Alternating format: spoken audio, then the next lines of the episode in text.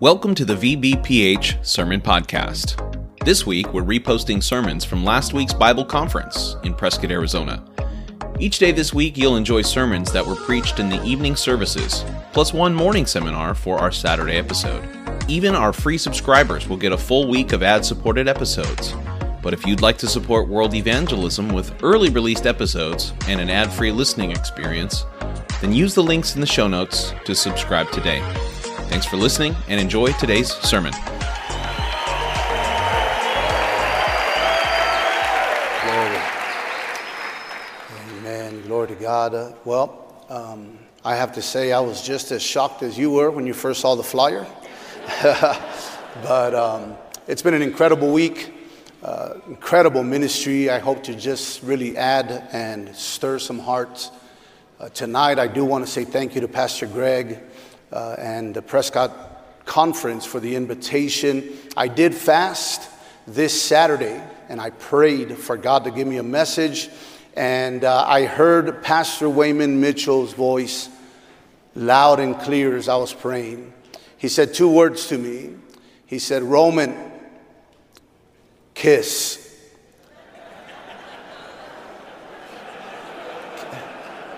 Keep it simple, stupid. I can follow those instructions. Amen. I'm going to keep it very, very simple tonight. Amen. Hopefully stir some hearts. Joshua 4:14 Moses has just died and uh, Joshua he receives the mantle to continue to take the land and get the children of Israel to the promised land.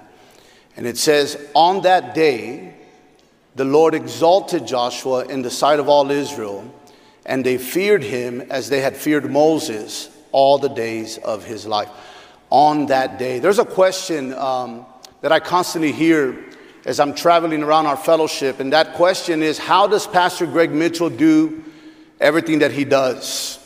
Right? We'll sit around and they're just asking, How is he able to put out everything uh, that he puts out, uh, the uh, material, uh, being able to host a conference, um, a, book, um, and uh, two sermons uh, in each conference every six months. And I thought about it and I got this revelation. Um, the reason that he's able to do what he does is because of this. On that day, on that day, Pastor Greg Mitchell received the, the mantle to continue to carry our fellowship um, into the next level. You know, there are things, no doubt, that other men have or other couples have that you want, you long for in your ministry that you will never have uh, until you are willing to take the mantle of ministry. God gives it to you on that day. I'm going to preach a sermon this evening that I've entitled The Mantle. Let's look at, first of all, still taking the land the need for Joshua's. The mantle we know is a symbol of God's assignment, God's anointing, and God's authority. The mantle was a cloak or a garment that the prophet Elijah wore. Probably commentators feel, you know, to stay warm in the nights of the desert, of the cold nights of the desert. It's symbolic for God's purposes in your life. This metaphor or pattern for casting or throwing a mantle on a person uh, is best known from the story of Elijah and Elisha. But you will see this pattern all throughout the Bible. We saw it in David. David's assignment was to be the next king of Israel.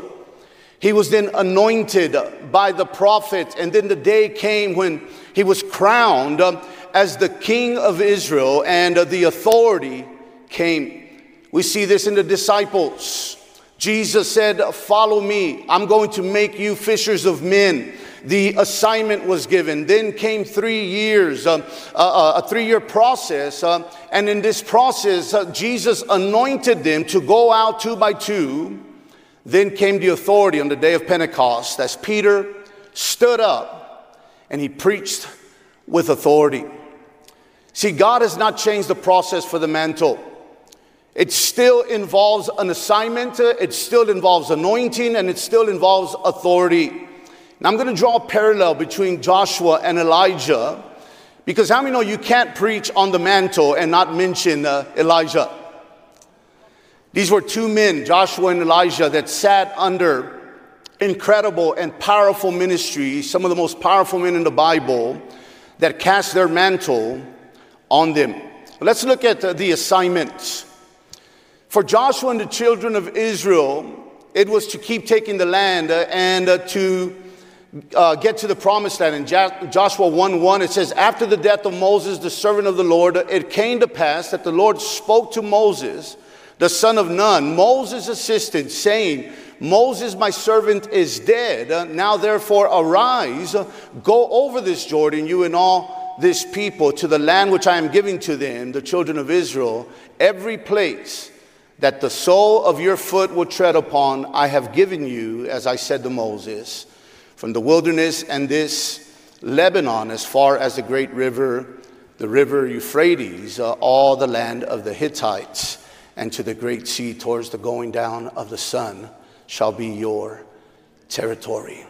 You have to figure out, beloved, tonight what your assignment is in the kingdom of God. We've all been called to do something in the kingdom of God. We're called to serve. We're called to give. Some people are called to get sent out. You see this in Elisha also. It was to serve under Elijah. That was his assignment. Um, and uh, to one day do twice as much uh, as Elijah had done. Everyone uh, has an assignment. Pastor Olson, you'll hear him say from time to time, uh, God has given me this assignment. How many know God is still handing out assignments today? That there's still so much work uh, for our fellowship to do um, and uh, so much land to take. I know we keep hearing that our fellowship is old or getting old, right? But I'm here to tell you this evening that there's still much to do. Pastor Ruby in uh, Pastor Mitchell's at Pastor uh, Mitchell's funeral, he made this statement. He said that Pastor Wayman Mitchell's healing ministry took off uh, in his 50s. That tells me that we're just getting started. I'm 52 years old, man. When I heard that, I was 49. I was I got excited. I said, "Man, the best is yet to come." Joshua and the children of Israel were called uh, to keep taking the land. That was their assignment. The mantle also involves anointing. And we see from the lives of Joshua and Elisha that true anointing has to be tried. It's a process. We know that Joshua served under Moses for 40 plus years. He fought down in the trenches while Aaron and Hur were up on the mountain with Moses holding up his arms. Can I say to you tonight that there is no anointing without the process? You don't go from your assignment to authority. You go from assignment to anointing and then authority. Elisha was no different that there was a preparation before he received Elijah's anointing. Pastor Greg Mitchell, in leadership a couple of years ago, he mentioned how Pastor Wayman Mitchell, his father, told him in 2004 that he was going to begin to prepare him to hand over the fellowship. He told him that in 2004. He didn't hand over the fellowship until 2019. That's when that picture took place. Elijah said to Elisha, If you are there when I am taken up, meaning just because you started strong doesn't mean that you're going to finish strong. Elisha, you have to be able to go through the process if you want a double portion. 2 Kings 2 9. And so it was when they had crossed over that Elijah said to Elisha, Ask, what may I do for you before I am taken away? And Elisha said, Please let a double portion of your spirit be upon me. So he said, You have asked a hard thing. Nevertheless, if you see me when I am taken from you, it shall be so for you. But if not, it shall not be. Little side note here anointing and mantles can be lost in the process. We know that Saul lost his anointing and God gave it to David. I remember in 2000, I was just a, a young disciple there in my mother church in San Antonio. Several of our leaders uh, had left our fellowship, and I remember, I don't remember if it was a, a Wednesday night, but Pastor Ruby, he got up and uh, he said several leaders from our fellowship have, have left. These men were very gifted and anointed when they spoke. Uh, and then he said, uh, God is going to take their anointing uh, and give it to other men uh, and other couples in our fellowship. And I remember, I mean, I'm just a young disciple and I heard that. I remember coming to the altar and I said, Oh God, if there's any way you can trust me with that anointing, I said, I will take care of it. I'm still waiting for the anointing, but it's a process. then comes the authority. Our text on that day, the Lord exalted Joshua. 2 Kings 2:14. Then he took the mantle of Elijah that had fallen from him and struck the water and said, Where is the Lord God of, of, Elisha? And when he also had struck the water, it was divided this way and that, and Elijah crossed over. The mantle involves authority. You see, here's the problem people want authority, but for all the wrong reasons. They want to be in control, they want to tell people what to do, they want to look important. You know who the best leaders are? The best leaders are those that serve in humility and in meekness. Humility, a, a, the definition, a modest or low view of one's own importance. Meekness comes from the Greek origin praus, P R A U S, which is translated as strength under control. In ancient Greece, war horses were trained to be meek and strong and powerful, yet under the control of their master. The greatest example of this is Jesus Christ. And Paul, he mentions this in Philippians 2 4. Let each of you look out not only for his own interest, but also for the interest of others.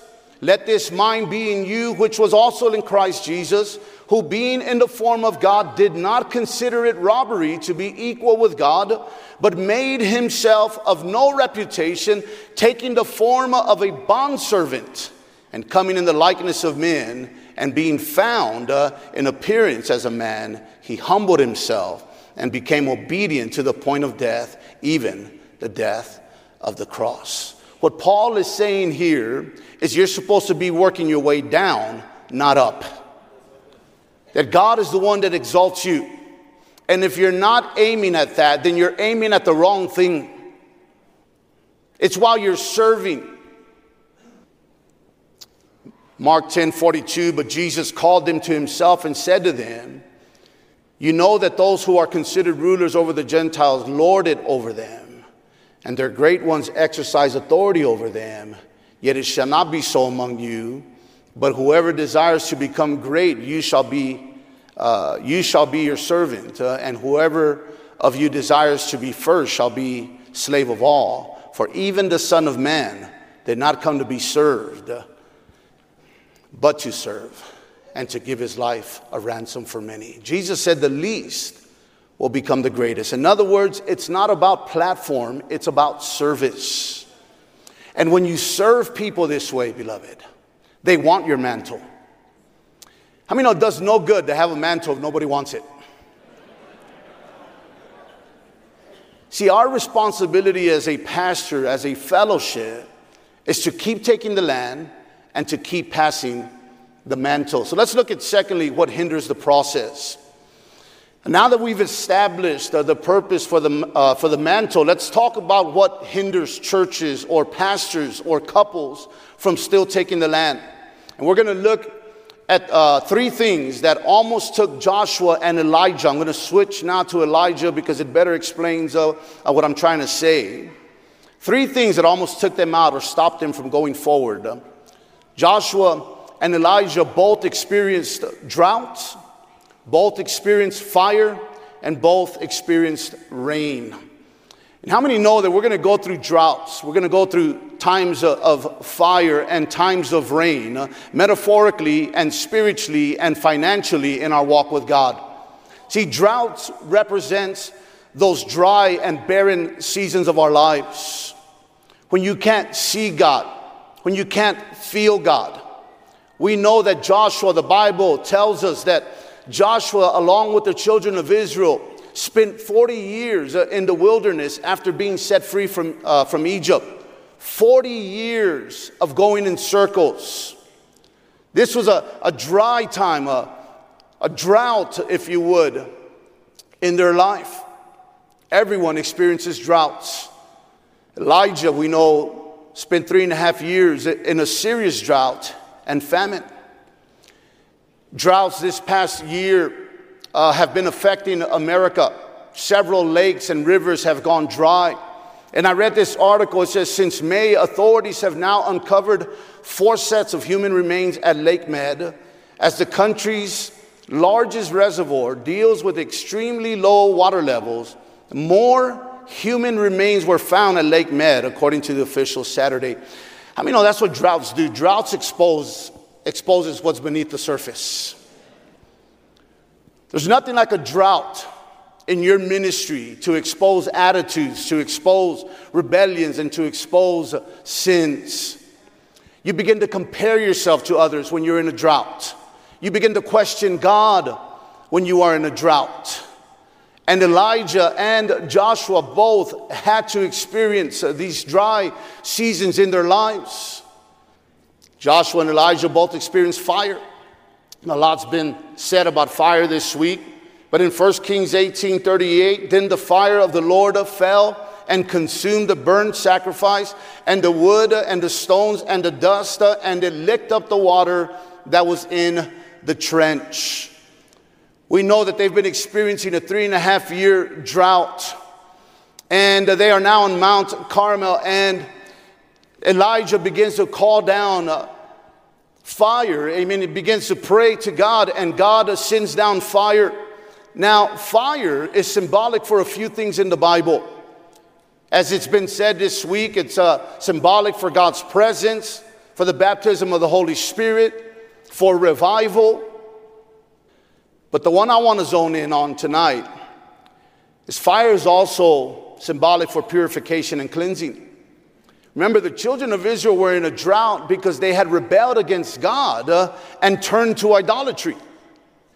In 1 Kings 18 21, and Elijah came to all the people and said, How long will you falter between two opinions? If the Lord is God, follow him, but if Baal, follow him. But the people answered him not a word. Listen, nothing hinders churches uh, and a move of God uh, from still taking the land more than idolatry.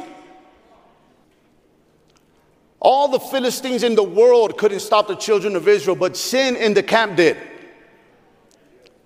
Achan brought back some of the spoils into his house when God had forbidden it. As a result, they couldn't defeat the enemy and they could not move forward until, until the fire came down. Before executing judgment, Joshua had the camp cleansed of all the accursed things and said to Achan, Why hast thou troubled us? The Lord shall trouble you this day. Joshua 7:25. Achan and his household uh, were then stoned and burned to death. Idolatry hinders people from still taking the land. Careers, families, and sports have become idols in America. And fewer people are choosing to pick up the mantle of ministry and to keep taking the land. I remember pioneering in Victoria I was working for a, a soda company called Big Red, delivering soda. I made $236 a week there. My wife can do miracles with pennies, and so we were able to survive. But I went from Victoria to evangelizing. I went from making $236 a week to six figures a year, from one year to the other. I evangelized for three and a half years saw powerful, a powerful move of God. Two, three, four, five, six hundred people getting saved in much of these revivals. I remember going up to Pastor Ruby and saying to him, Man, they're extending into all my off weeks. I, I'm never home. I don't know what to do. And Pastor Ruby said to me, Okay, don't extend anymore unless 200 or more people get saved in the revivals. Uh, and that didn't help anything.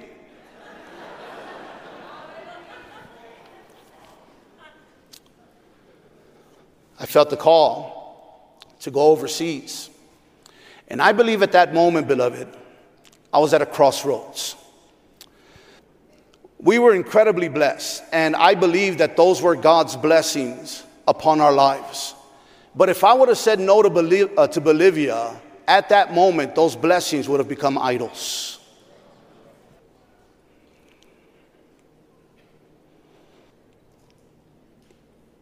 This takes a lot of people out. Then came the rain. Rain is symbolic for God's blessings. Metaphorically speaking, sometimes blessings take out more people than droughts and fires. If you've ever been in a flood, you know that those flood waters cause things to float. Listen, if you were able to somehow survive the drought and the fire,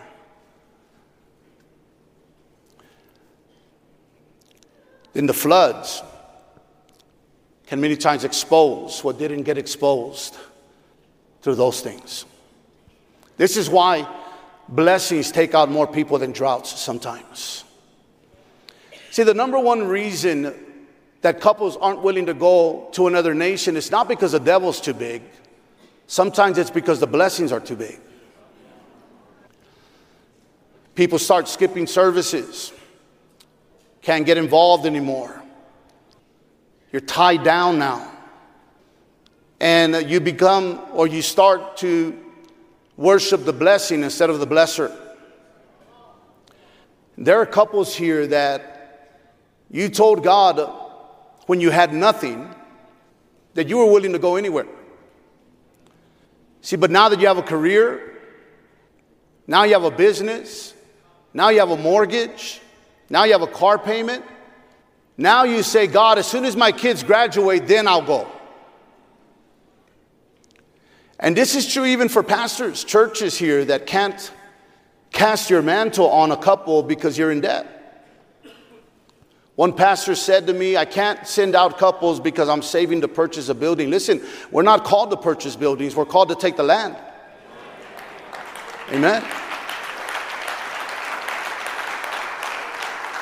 If in the process of taking the land, God blesses you and you're able to purchase a building, then that's powerful. But we're not called to purchase buildings, we're called to take the land. When Pastor Mitchell saw our building at the end of the tour, he put his arm around me and he said, I better not ever hear that you're not sending out churches because of this building. And there are couples here, well seasoned pastors, that God's pressing on you and challenging you to send a couple overseas. But you're looking at your goals, you're looking at, and your priorities are wrong.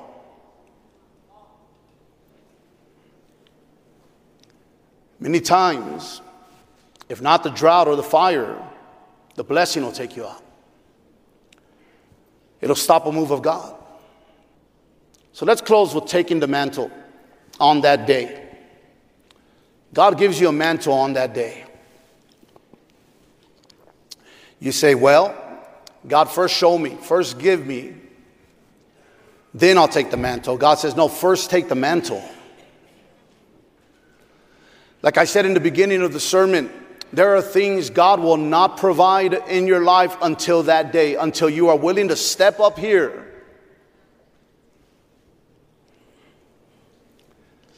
Our biggest fear many times is to fail, isn't it?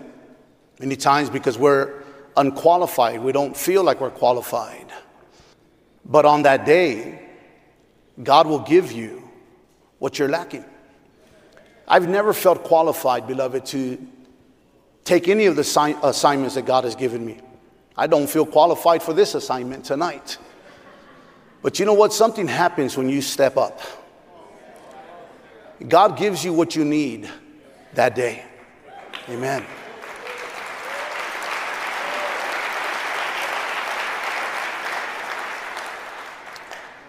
Three things taking the mantle involves it involves purpose, it involves passion, and it involves promise. What is your purpose? is one of the first things you should figure out in the kingdom of God. Because clarifying what the Bible says about your purpose helps in three important ways. It, it declares why you exist, for one. It captures the heart uh, of why you are on this earth uh, and why Jesus died for you.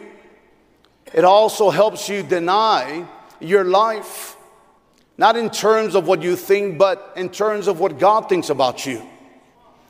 It also anchors your life in the character and the call of God.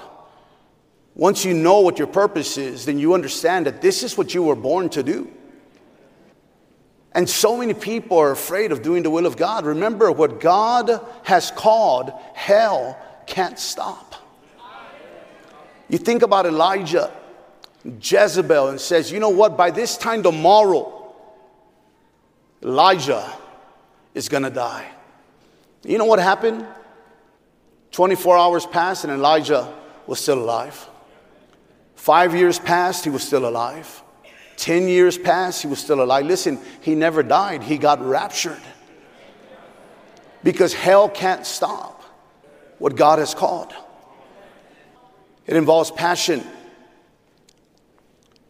Joshua 14 11, Caleb said, As yet I am as strong this day as on the day that Moses sent me.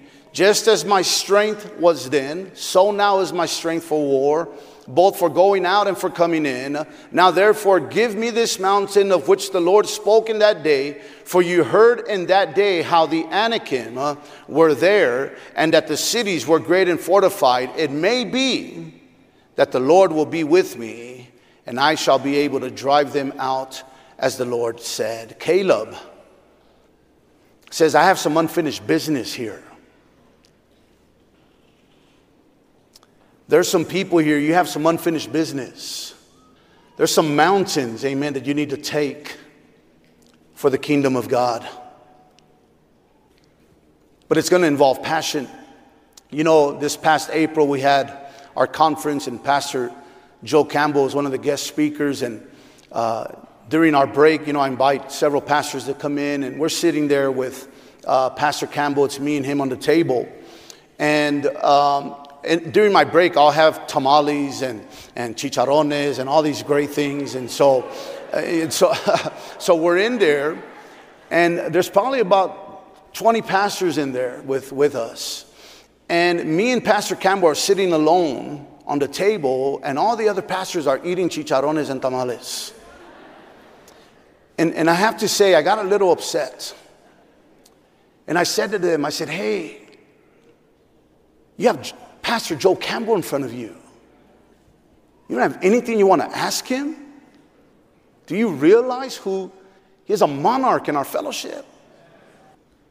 How many know sometimes your appetites can be in the wrong places?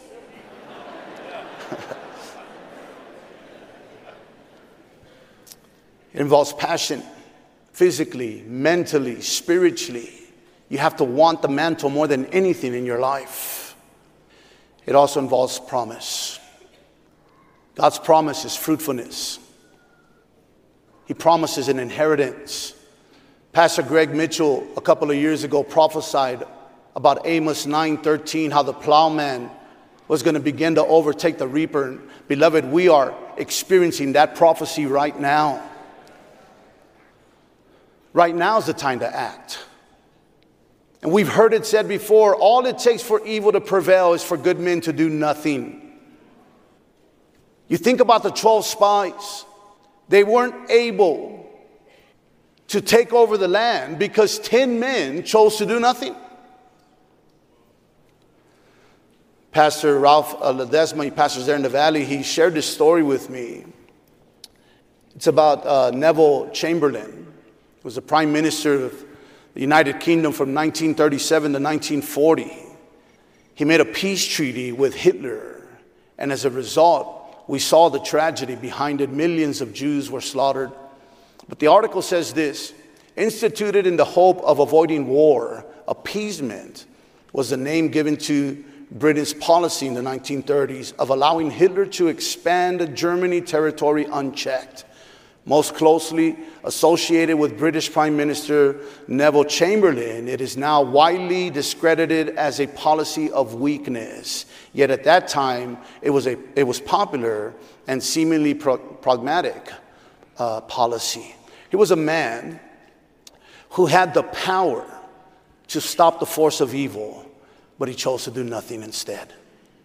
And we know that shortly after Winston Churchill was ordained as the prime minister, and the rest, as they say, is history. But listen to this Winston Churchill. It says, became Britain's prime minister on May 10th, 1940, as he was later to write, I felt that all my past life had been put a preparation for this hour and for this trial. On the very day that Churchill fulfilled his life's ambition, Germany had that morning invaded France, Belgium, and the Netherlands. And we know that Churchill put a stop to evil.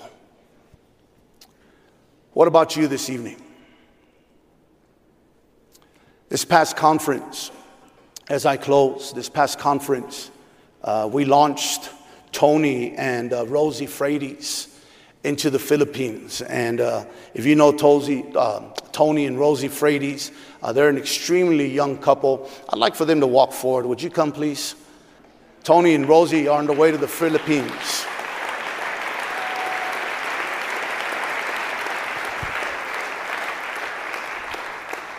Tony, as God cast his mantle to the Philippines, Tony accepted.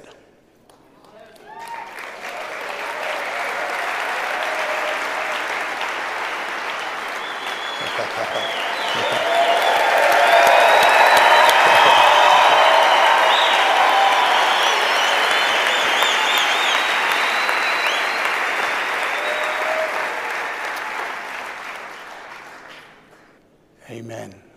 Tony's turning 70 in two months. Amen.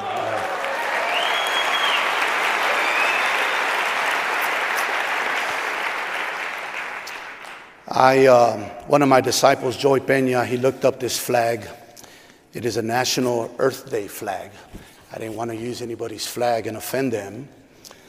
But what a sad day, beloved, it's going to be when God casts his mantle and there's nobody there to catch it. Amen. Let's bow our heads tonight.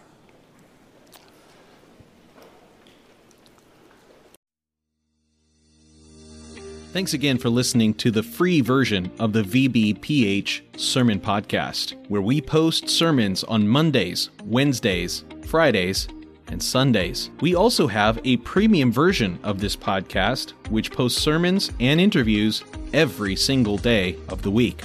So, why would you want to subscribe? I'm glad you asked. I have five reasons for you. Number one, on the premium version, we post full versions of Testimony Tuesday, Pastor Campbell Thursday, and Study Day Saturday. If you'd like to hear those episodes, then subscribe now. Reason number two, uninterrupted listening. We remove all ads and all extraneous content from our premium feed. Reason number three premium episodes always release six hours earlier than the free version. If you're an early bird, it's a great reason to subscribe. Number four, our subscribers will gain access to our sermon chat group on WhatsApp, where we interact directly with listeners around the globe. If you'd like to chat with other premium subscribers, subscribe today. And finally, every dollar we raise goes to world evangelism. This is the best reason to subscribe because you are helping us launch churches all around the world. We don't put one dime in our pockets. Everything that we raise from this podcast will go directly to Thursday night of Chandler Conference. So please subscribe today by using the links in the show notes below. Thanks.